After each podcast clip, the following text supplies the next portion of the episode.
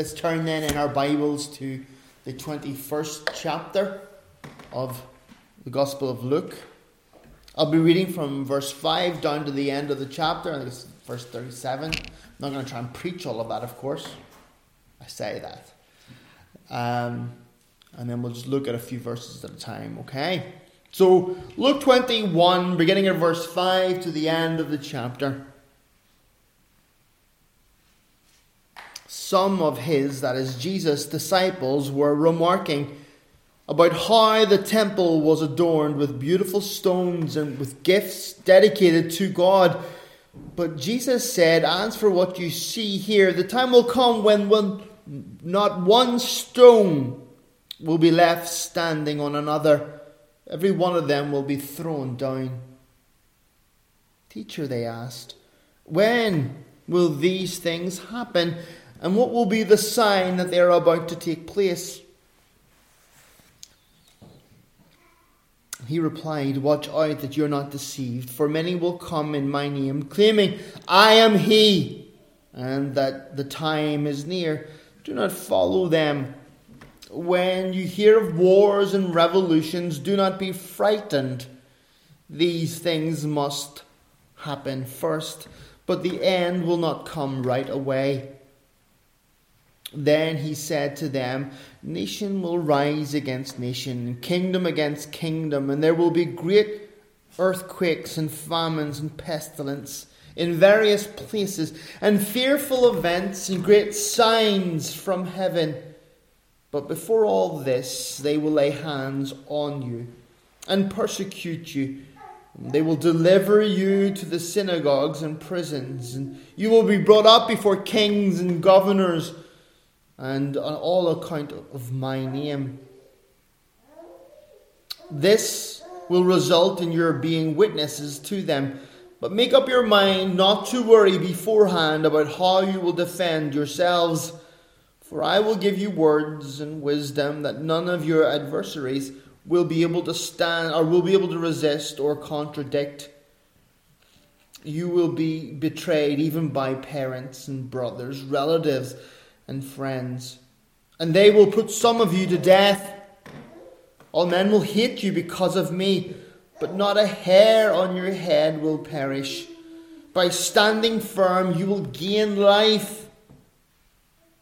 When you see Jerusalem being surrounded by armies, you will know that its desolation is near. Then let those who are in Judea flee to the mountains. Let those who are in the city get out. Let those who are in the country not enter the city. For this is the time of punishment in fulfillment to, to all that has been written. How dreadful it will be for pregnant women and nursing mothers in those days. There will be great distress in the land and wrath against this people.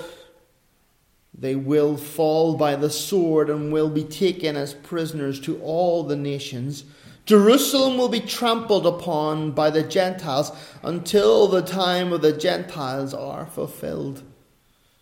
There will be signs in the sun, the moon, and the stars.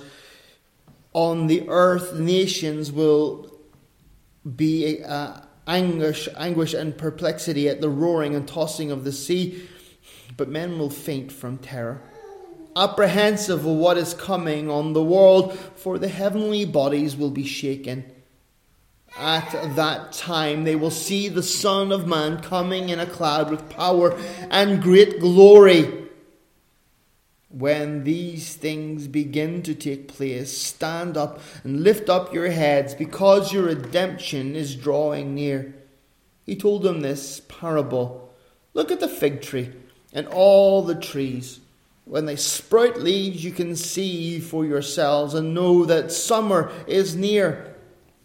Even so, when you see these things happening, you know that the kingdom of God is near. I tell you the truth, this generation will certainly not pass away until they see these things happen or have happened. Heaven and earth will pass away, but my words will never pass away. Be careful, or your hearts will be weighted down with dissipation, drunkenness, and the anxieties of life. and that the day will close upon you unexpectedly like a trap, for it will come upon those who live upon the face of the whole earth.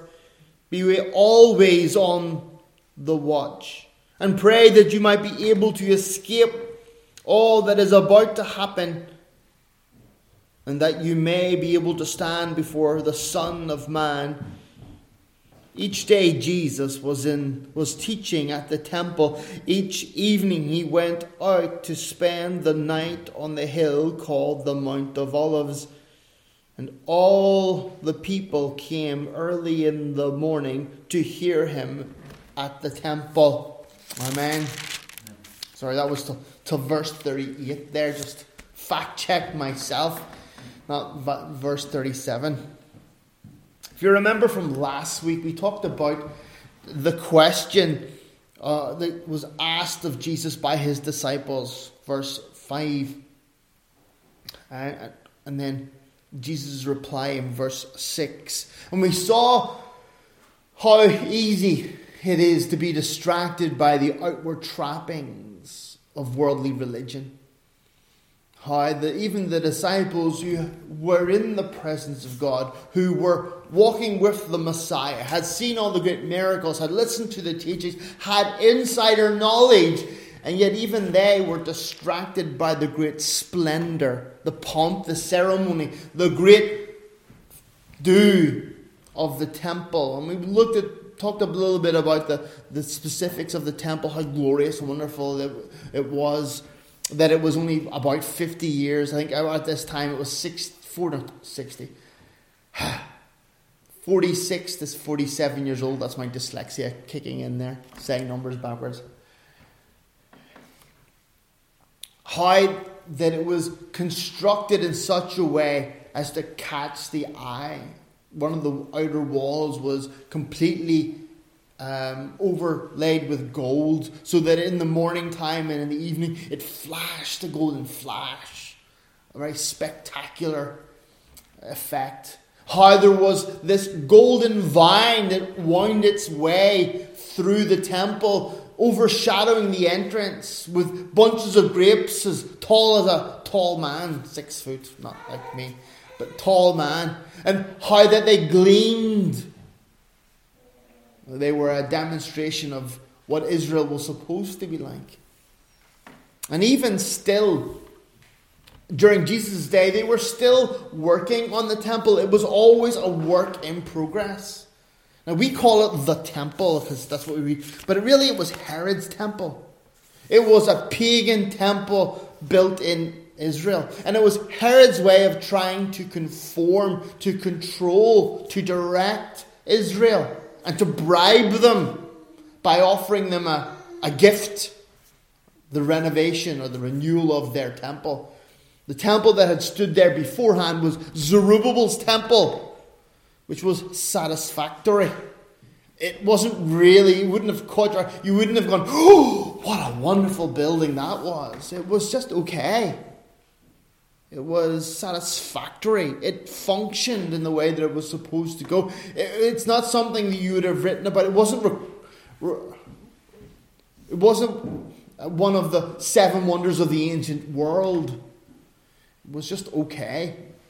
But when Herod received Israel as part of his territories from Caesar, he made a bargain with the, the leaders of Israel to renovate it. And again, it was his gift to them, but it came a gift with conditions. He didn't just do it for the Jews, he did it for basically all of the peoples that he governed. He did some great, splendid gift for them, a renovation. Herod himself, he was called Herod the Great for a reason. He was a great man in the worldly sense. He was a scholar. He was an architect. He was a warrior and a, a, a general, a musician, personal friend to Julius Caesar, uh, very famous, world famous guy. There's no surprise that the disciples' head was turned, that their attention was taken by this building, because it was magnificent. It really was a work of art. It was something designed to evoke a feeling of worship.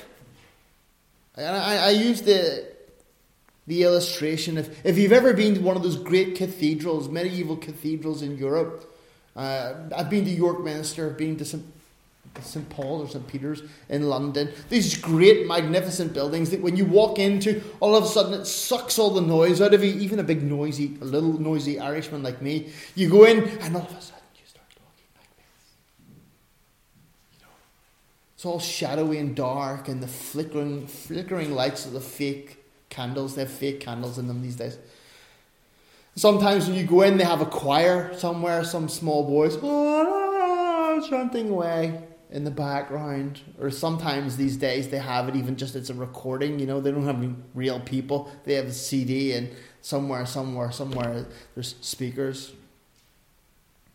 Splendid, magnificent. I think one of the times when Sarah and I went back to Ireland, we visited Downpatrick and the, the, the, the cathedral that is dedicated to St. Patrick. It's, it's actually built in the same place where St. Patrick of Ireland is buried. And we went in, and it's, it's from the 17th, 8th, uh, 16th century, and it's all wooden and magnificent and things all hand carved, and you're like, wow. And it smells old and dusty and, and evokes this kind of history, you know? And then you turn a corner, and it's the gift shop, and it ruins it because it's all glittery, Irish tat, you know, non- nonsense, you know. May the Lord bless you, and little you know, buy little rosary beads and stuff. It's ridiculous.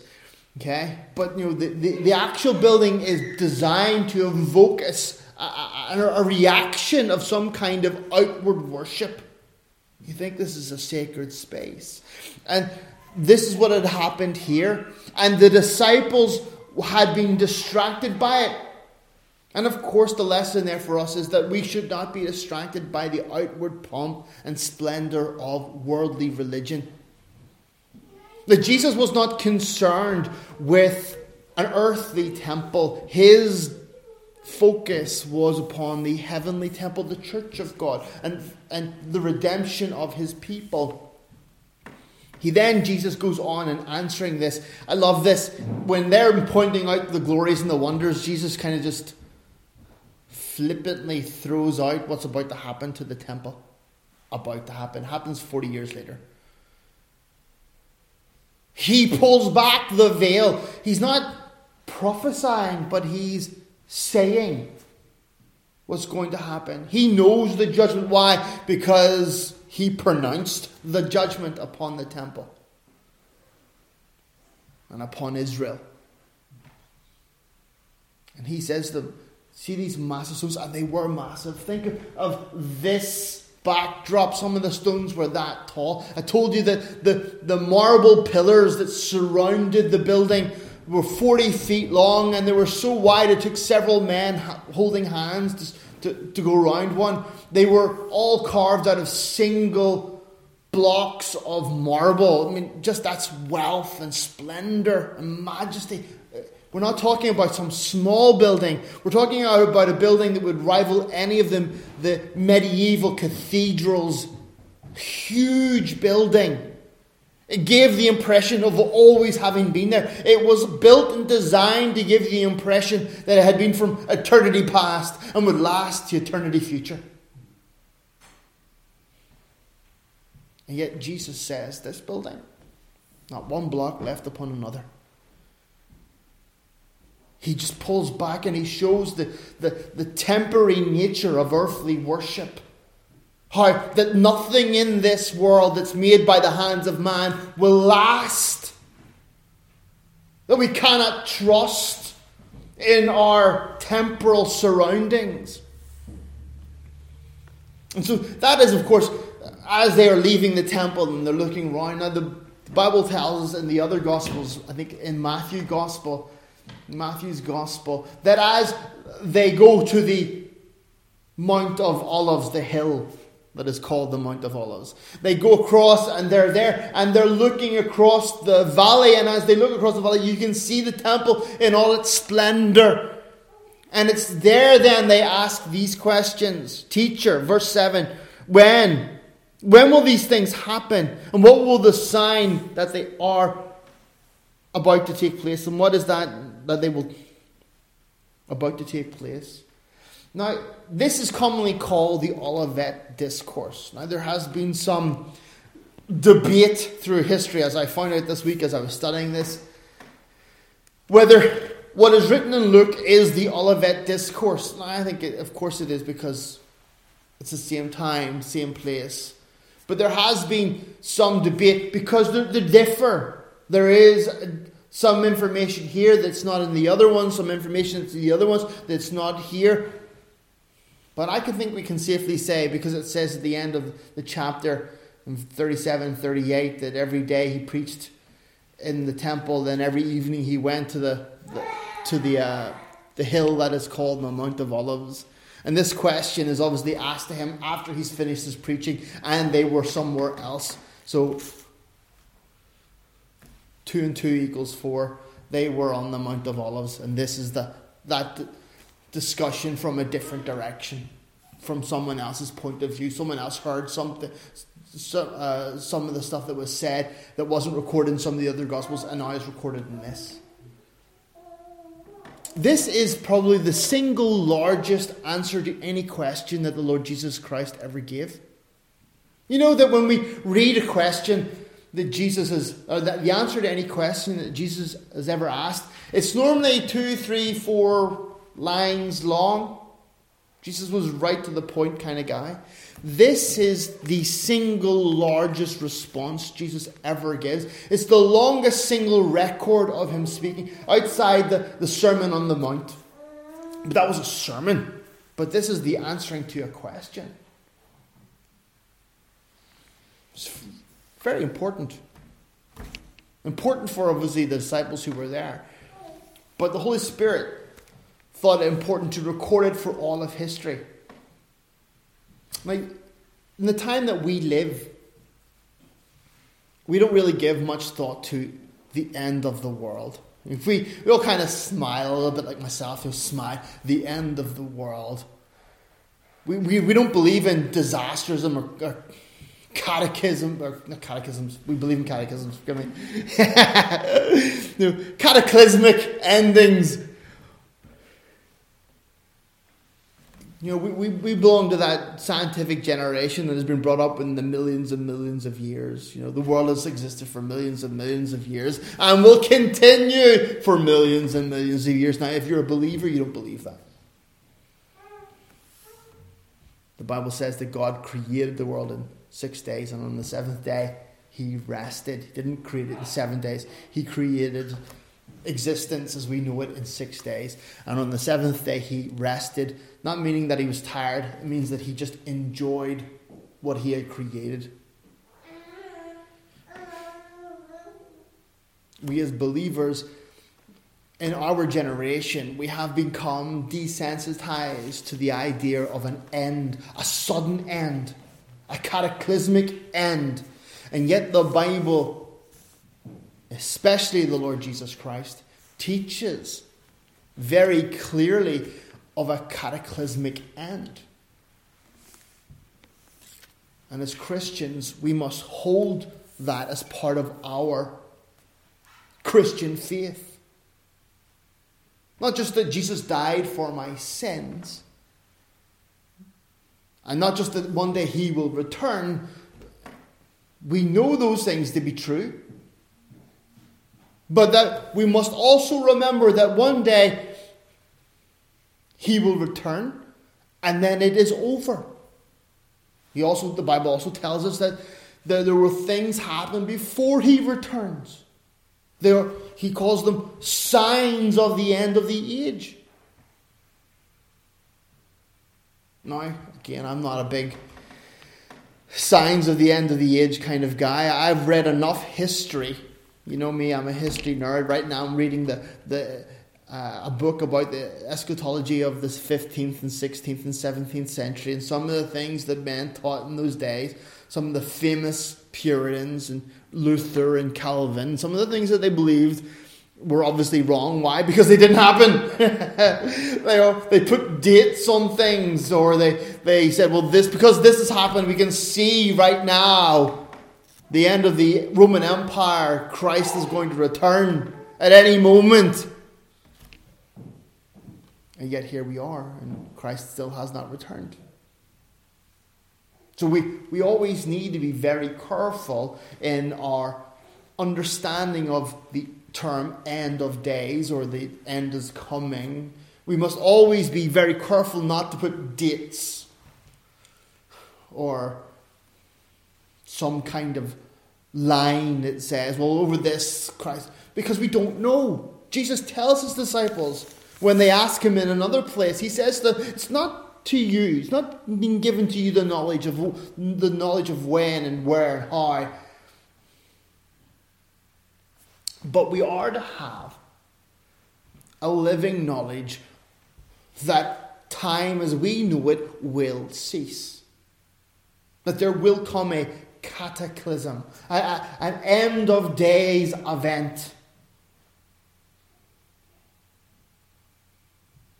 when the Lord will return. And Jesus here, talking to his disciples, makes that very clear. Indeed, in Judaism of Christ's day, they had a very clear ecclesiology, not ecclesiology, eschatology, forgive me. They had a very clear understanding of what was going to happen. And their understanding was the Messiah would come he would decimate and destroy the Gentile nations. He would set up some kind of Israeli empire, and that he would rule the world, and that the Israelis would take over, and they would have the great Israeli empire. And if you read the Talmud and the the Mish, Misfaf, whatever it's called, I can't remember. Forgive me. I read them this week and you, you see from like the fourth book of Ezra, the prophecies there from their apocryphal books. They really believed in a, a savage and destructive coming of the Messiah. There will be no more, what was the word? There will be no greater conqueror than the Messiah. He will trample the nations. And I mean, they, they were really into like him putting down men, women, and children, genocide. The end has come. No holds barred. So, the Jews of Jesus' time, he's not talking to people who have no fixed understanding of the end times. He's not speaking to a blank page. He's speaking to people who have a fixed end times understanding. But it's wrong. Their understanding of the end times is wrong. They believe at this time, this week, this weekend, that Christ may establish his kingdom and that the nations might be destroyed and that his throne would be Jerusalem and he would rule from that temple. See that big temple there? That's going to be ours. Jesus destroys their false thinking. But then he begins to answer their questions. And that's what we want to look at today. Verse 8 and verse 9. And I, I might just stay in verse 8 and 9, we'll have some other stuff prepared, but we'll try and keep verse 8 and 9. Watch out that you are not deceived, for many will come in my name, claiming, I am he, and the time is near. Do not follow them. When you hear of wars and revolutions, do not be frightened. These things must happen first, but the end will not come right away. Now, I'm a great believer in knowing who is Jesus talking to. The pronouns are very important. Is Jesus simply talking to the, to the disciples and only to the disciples, to the Jews and only to the Jews? Or is there a wider connotation there. I think here, in this sense, he is talking to the to his disciples and to the Jews, to the generation that he's in there and then at this present time. And he says to them, Watch out that you're not deceived. The word for watch out is one of Jesus' favorite expressions take heed. be on guard. It's that be aware, be self aware. Jesus uses a lot. Why? Because he knows that we're sheeple. Often, you know, we just go along for whatever is easiest, whatever gives us the most convenient life. We just do things for the sake of doing them because it's convenient. But here in this text, he warns his disciples about the danger of convenient faith. Be on your guard.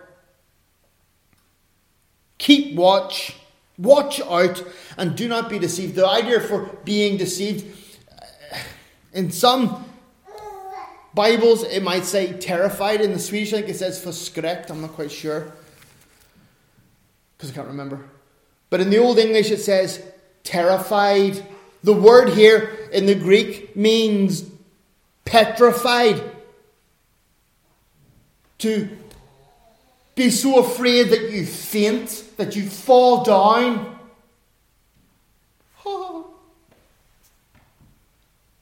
Don't be so frightened that you're overcome by fear. Don't be so distracted. And I like again the word petrified. It means to, to be so afraid you can't move. We all know that the human human beings, all animals, are hard hardwired with the, the fight or flight. You know, when danger comes, you either fight or you run away. I've always tried to teach my boys that he who fights and runs away gives lives to fight another day, you know. You and then run away.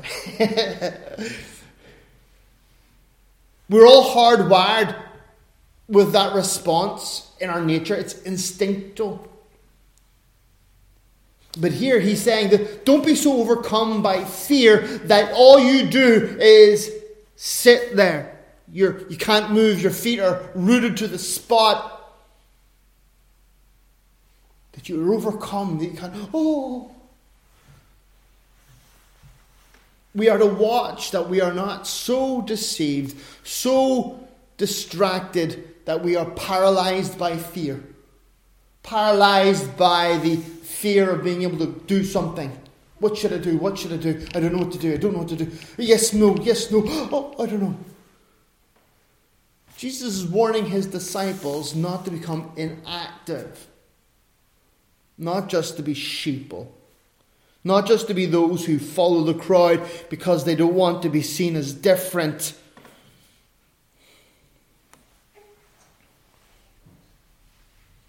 And then he says, For many will come in my name.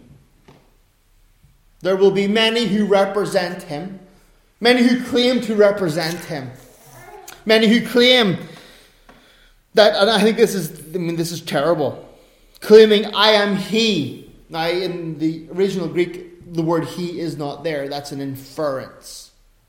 It says, claiming, I am. That those who come in Christ's name will claim that I am, meaning that they speak for God. And again, the inference here is in, in, in, our modern Bibles, they'll say that I am He, but really what they're saying is that I am God. I am the highest authority. And really, all they are is a, a false representation of God, a false gospel.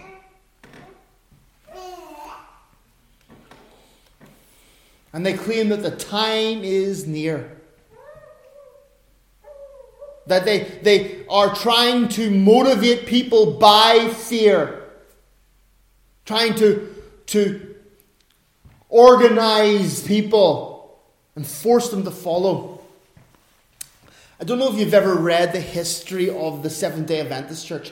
I personally have. It's very interesting, and it's almost like I mean, if they made a film of it, you wouldn't believe it you would say that's science fiction. That couldn't be true. Oh my goodness, it really is real.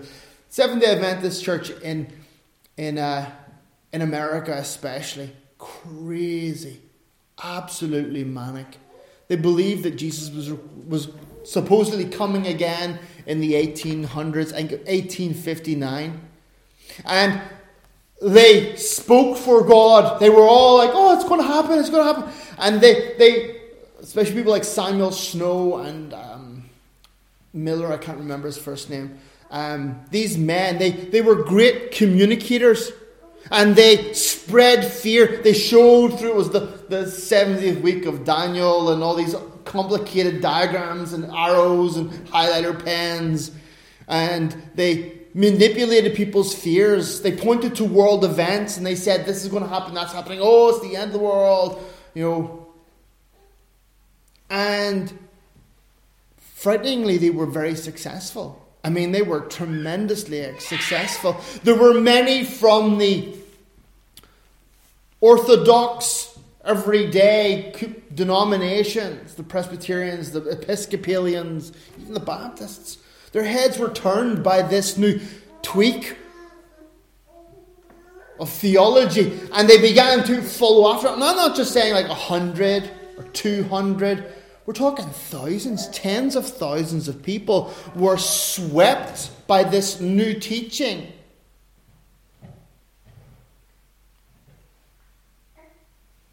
And then they had a revelation. God spoke to them and they give a prophecy that on this time, at this place, at, at this day, at this time, at this place, the Lord Jesus will return. And of course, he was going to return in America, you know, because the Bible doesn't talk about him returning to Israel. But anyway, he was going to appear in America on a certain mountain. And all the people were like this. And so the people were like, you know what? We, the, the, the, the leadership of the church, of the movement, said, we need to prepare an offering for him. Now, I, I skip a lot of details, beloved. beloved. I want to keep it simple as possible. And if I make light, I apologize. But, but this actually did happen. We need to make an offering from him. So people sold their houses, all their belongings. They didn't give them away. They sold them. They sold their children's stuff, except for the clothes that they were wearing. They gave the, the money in their wallet, the, the, the money that they had collected by selling all of their stuff, and they gave it to the elders of the church who collected it in a good offering basket for the Lord. And then they all went up the top of the mountain and they were all singing their kumbayas or whatever they sang in the 18th century, 19th century. And, um, and they waited. They had their clocks. I guess they had their clocks like this, didn't they? And they were waiting and they were waiting, and five, four, three, two, one. And I don't want to shock you, but nothing happened. Nothing happened. Christ did not return, and they were all like, What's going on? And you think people would, would wake up to themselves and say, Hold on, I've been conned, give me everything back, but people didn't. Our sin, there must be sinners among us that have kept Christ from returning. Who among you are sinners, hypocrites, and not true believers?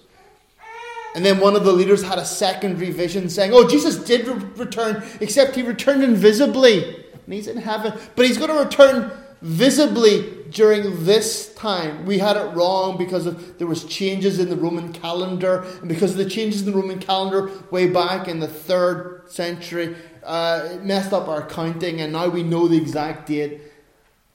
We all know. They're like, oh, that explains it. And they went through the dance again. Same place, same different time. They raised a second collection, of course. Gave it to the elders. And I don't want to shock you or surprise you, but Jesus didn't return. And so afterwards, people were, of course, were penniless and destitute. You know, the mothers and fathers and children, they had nothing. And they so went to the elders and said, oh, come, Christ didn't return, but could we have our, our money back? No, that, that belongs to Christ. That's Christ's money now. You can't touch it. It's whatever the word they used, uh, sacred. Corban. It's, it's holy money. You can't have it anymore. It belongs to Christ to be used by his church for the well being of his people. Give us the money back that we gave you. And they never got it back for the most. these things really happened.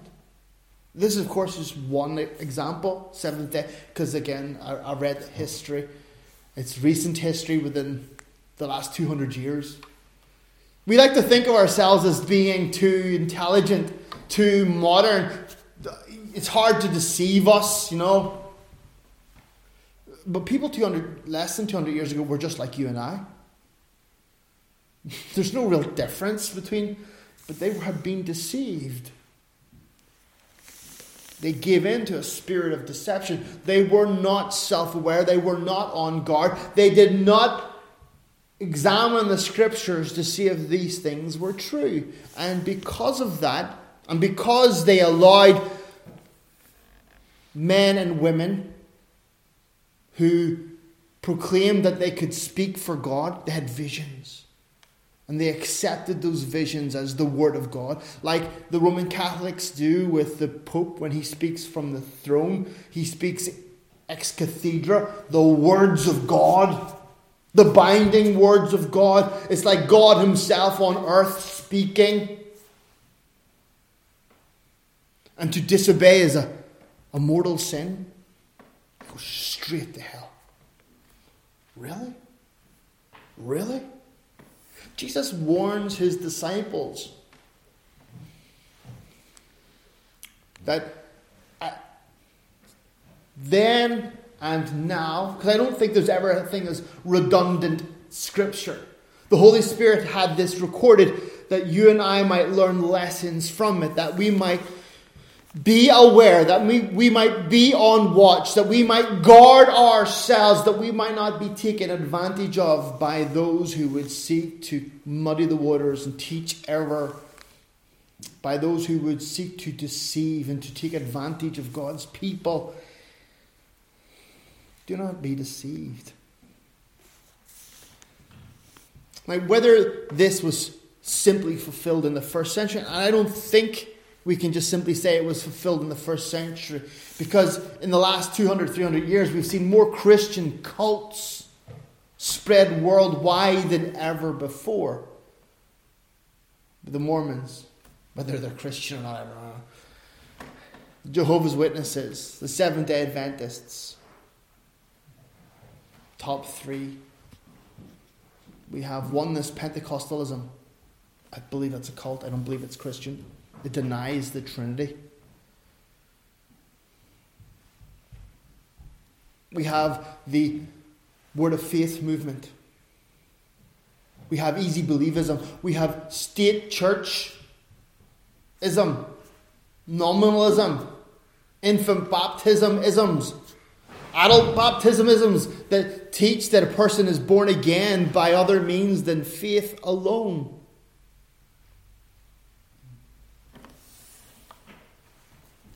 Though, yes, these words were spoken to the disciples of Jesus' time, and they were as relevant to them as they are relevant, relevant to us today. We must be on our guard for those who would come in Christ's name, proclaiming that they are Him, functioning in a fashion that they, they're speaking from Him. We, we can't allow those people to deceive us. We can't allow those people to go on actively deceiving others. Jesus says at the end of verse 8, Do not follow them. Do not follow them. And that's very, that's a powerful, he doesn't mean just like, you know, secret agent man following them in the street, seeing where they're going.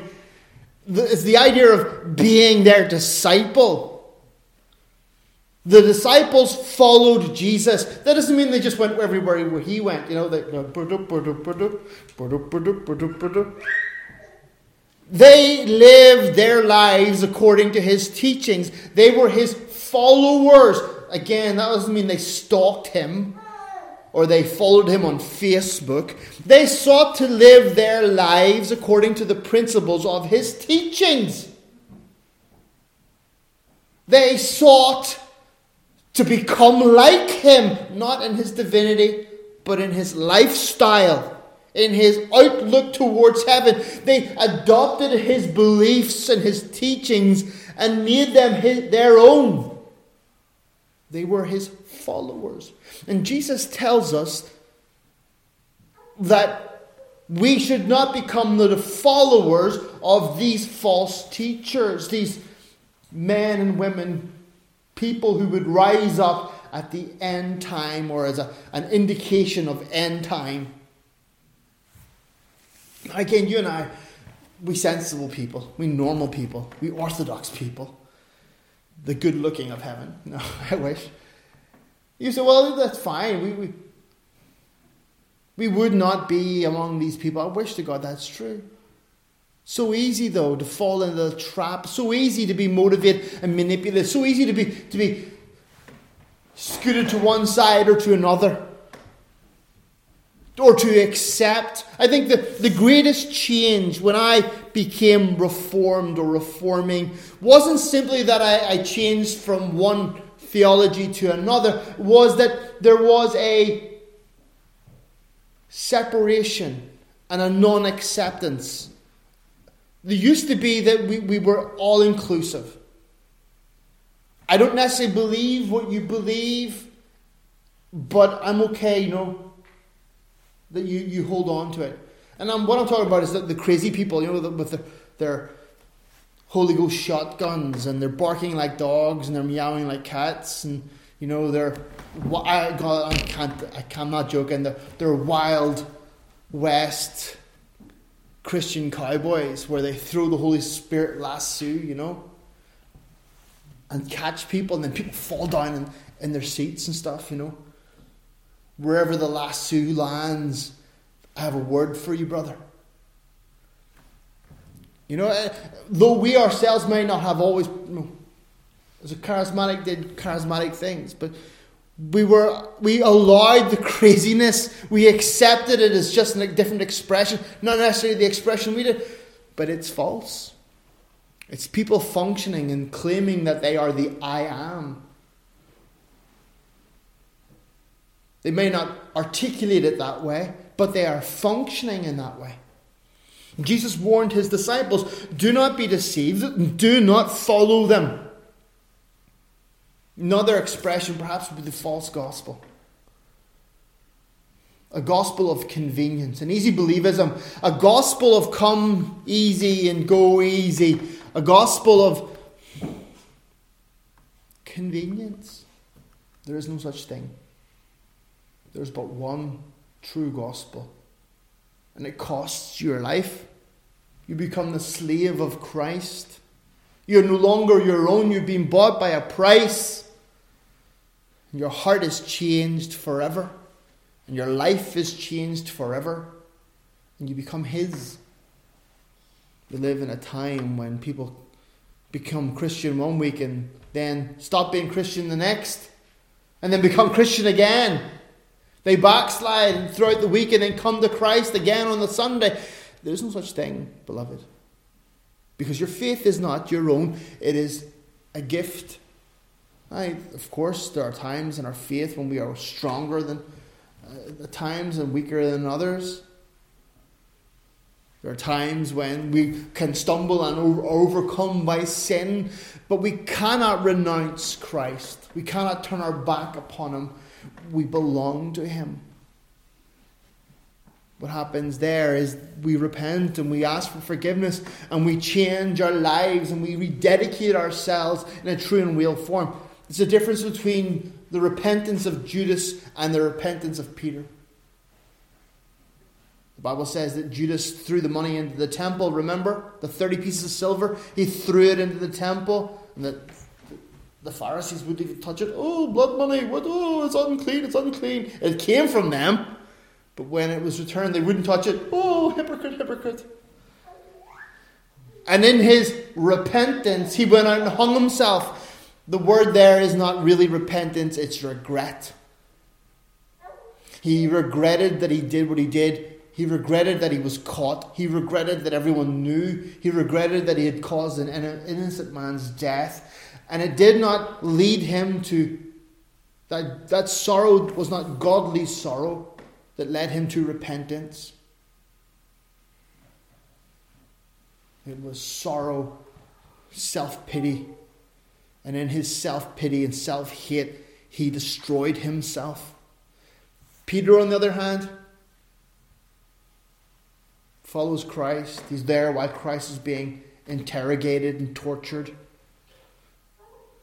And the little girl comes up. Remember that little little girl with a big mouth? And she says, You're one of them, aren't you? And he's like, No, no, no, no, no, no, no. Little girl, no, no, no. And they're all looking at him in, in the firelight going, But, and she says, You must be one of them because you speak like a Galilean. And then he begins to swear and he uses offensive language and he uses the, the name of God, in fact. Denounces Christ and he does it several times. That's a much serious sin. I mean, you might, you might say, well, but here was the one whom Jesus said, well, on this, this is my chief guy. The guy who had been with Christ when his revealed glory was manifest. Man who, whom Christ had helped walk upon the water and all these other things.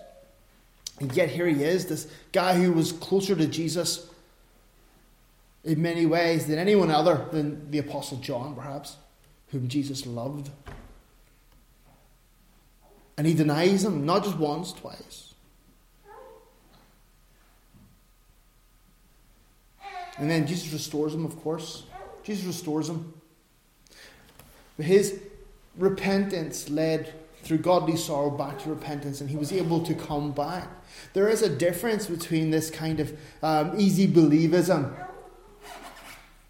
convenient Christianity, we should not follow it. We should not give credence to it. We should not acknowledge it as a possibility, as a maybe, as a perhaps, but there should be a, a denial of it.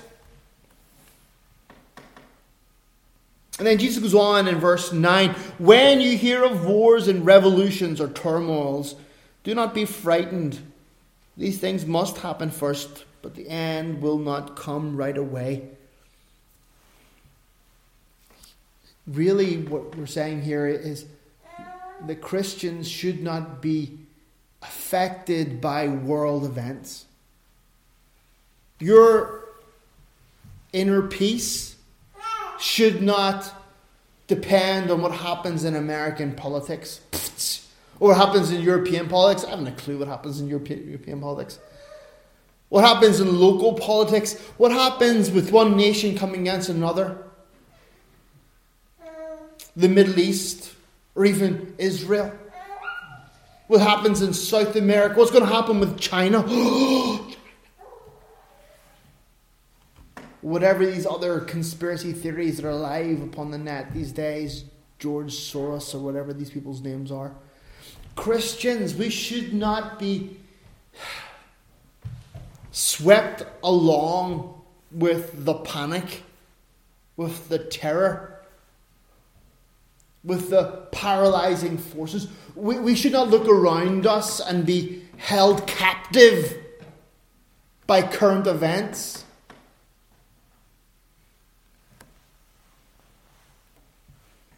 We must understand that such things must have happened and will happen again.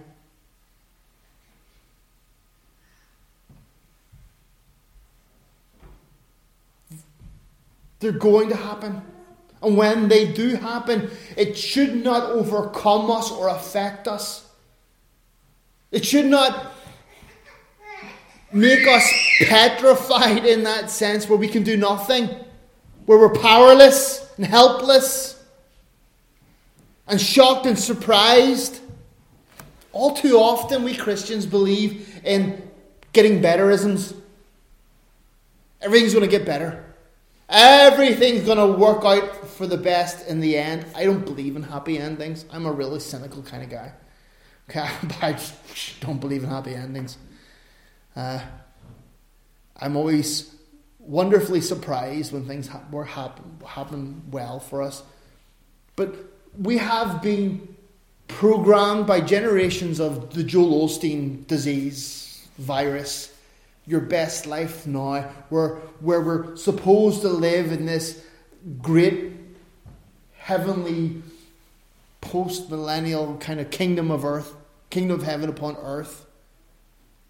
The Bible doesn't teach that. Jesus didn't teach that. I, we, we live in a wonderful place. We live in Finland, and thank God for Finland. We live in a place where we enjoy unbelievable freedoms. But we've only had these un, un, unbelievable freedoms for just over 100 years. For just over 100 years. Before 1913, there was no freedom of religion and freedom. Not really. Yeah, you had Baptists. Yeah, you had congregational churches in some sense. But they still had to belong to the Lutheran Church. They still had to pay their taxes to the Lutheran Church.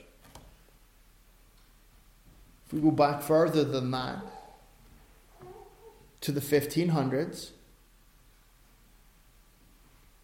time of great revival and revolution in Europe, a time of great awakening, but yet also a time of tremendous violence. Plagues and death and famines and all kinds of pestilence. you know, let's not become those who are taken who are get taken by surprise when things don't work out the way we want them to. When things get hard. Let's not be among those who panic and freak out when persecution or difficulty should arise. Why? Because the Lord Jesus Christ has warned his people that such things will happen, and we must be prepared for that time. I'm not saying that we should be preppers, okay? I'm not saying that. But spiritually ready for when things begin to happen. When government lockdowns, when the outlawing of our faith. That could never happen. In history, it has happened so many times you wouldn't believe. Look up the Huguenots. Look up Baptists, early Baptists in America, and how we were outlawed and considered terrorists. Just unbelievable. Unbelievable. Fifth, monarchy people we need to be prepared in our hearts and guard our hearts that we don't just follow like sheep, but we stand in the words of Christ, prepared and, and ready, and, and with the knowledge that such things can and will happen. We, we have lived in a very sheltered age, an age of unprecedented freedom and peace, but we don't have that guarantee that it will continue. And I'm not saying if things go to the worst, well, that's a sign that Jesus is coming. Well, I think it is, but I can't tell you when and where. It might be tomorrow, it might be in a hundred years. I don't know. Can't honestly tell you. But I, I don't see anything that withholds it. There's no no thing, no great sign that must be accomplished. Christ could return. Beloved, let us take heed to the warnings of Christ. Let's not be deceived. Let's stay on our guard. Let's maintain self watch that our hearts don't become complacent and lazy, choosing convenience over Christ. What's good for me? What's easy for me? We belong to Him, we are His. Beloved, Jesus warned that throughout time, and I would say increasingly more so at the end of time, that false teachers would rise up claiming to speak in his name and indeed going so far as to say that they speak him. If there was ever a time when that is universally true in the church of God, this would be that time when we have people giving prophecies and speaking with the Spirit of Christ left, right, and centre.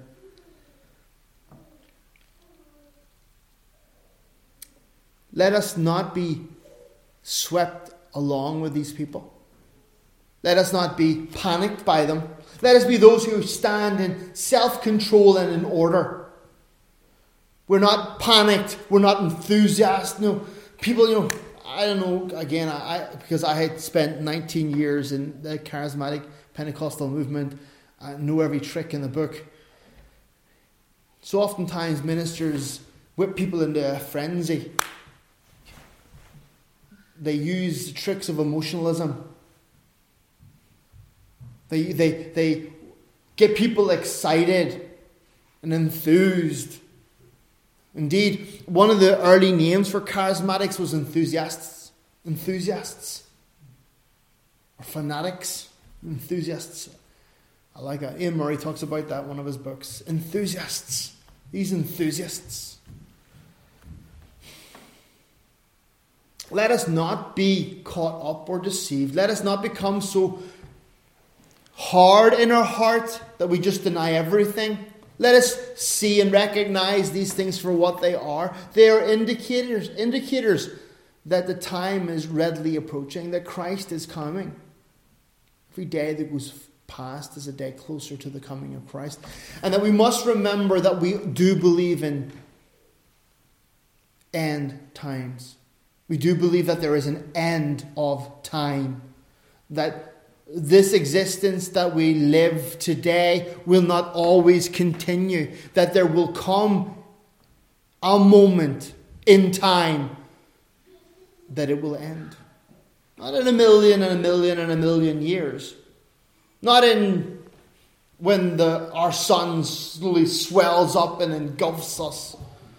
Not when an asteroid hits the earth, you know, or not even a, a virus wiping out all of humanity. When Christ returns, when God pours out his wrath upon the earth,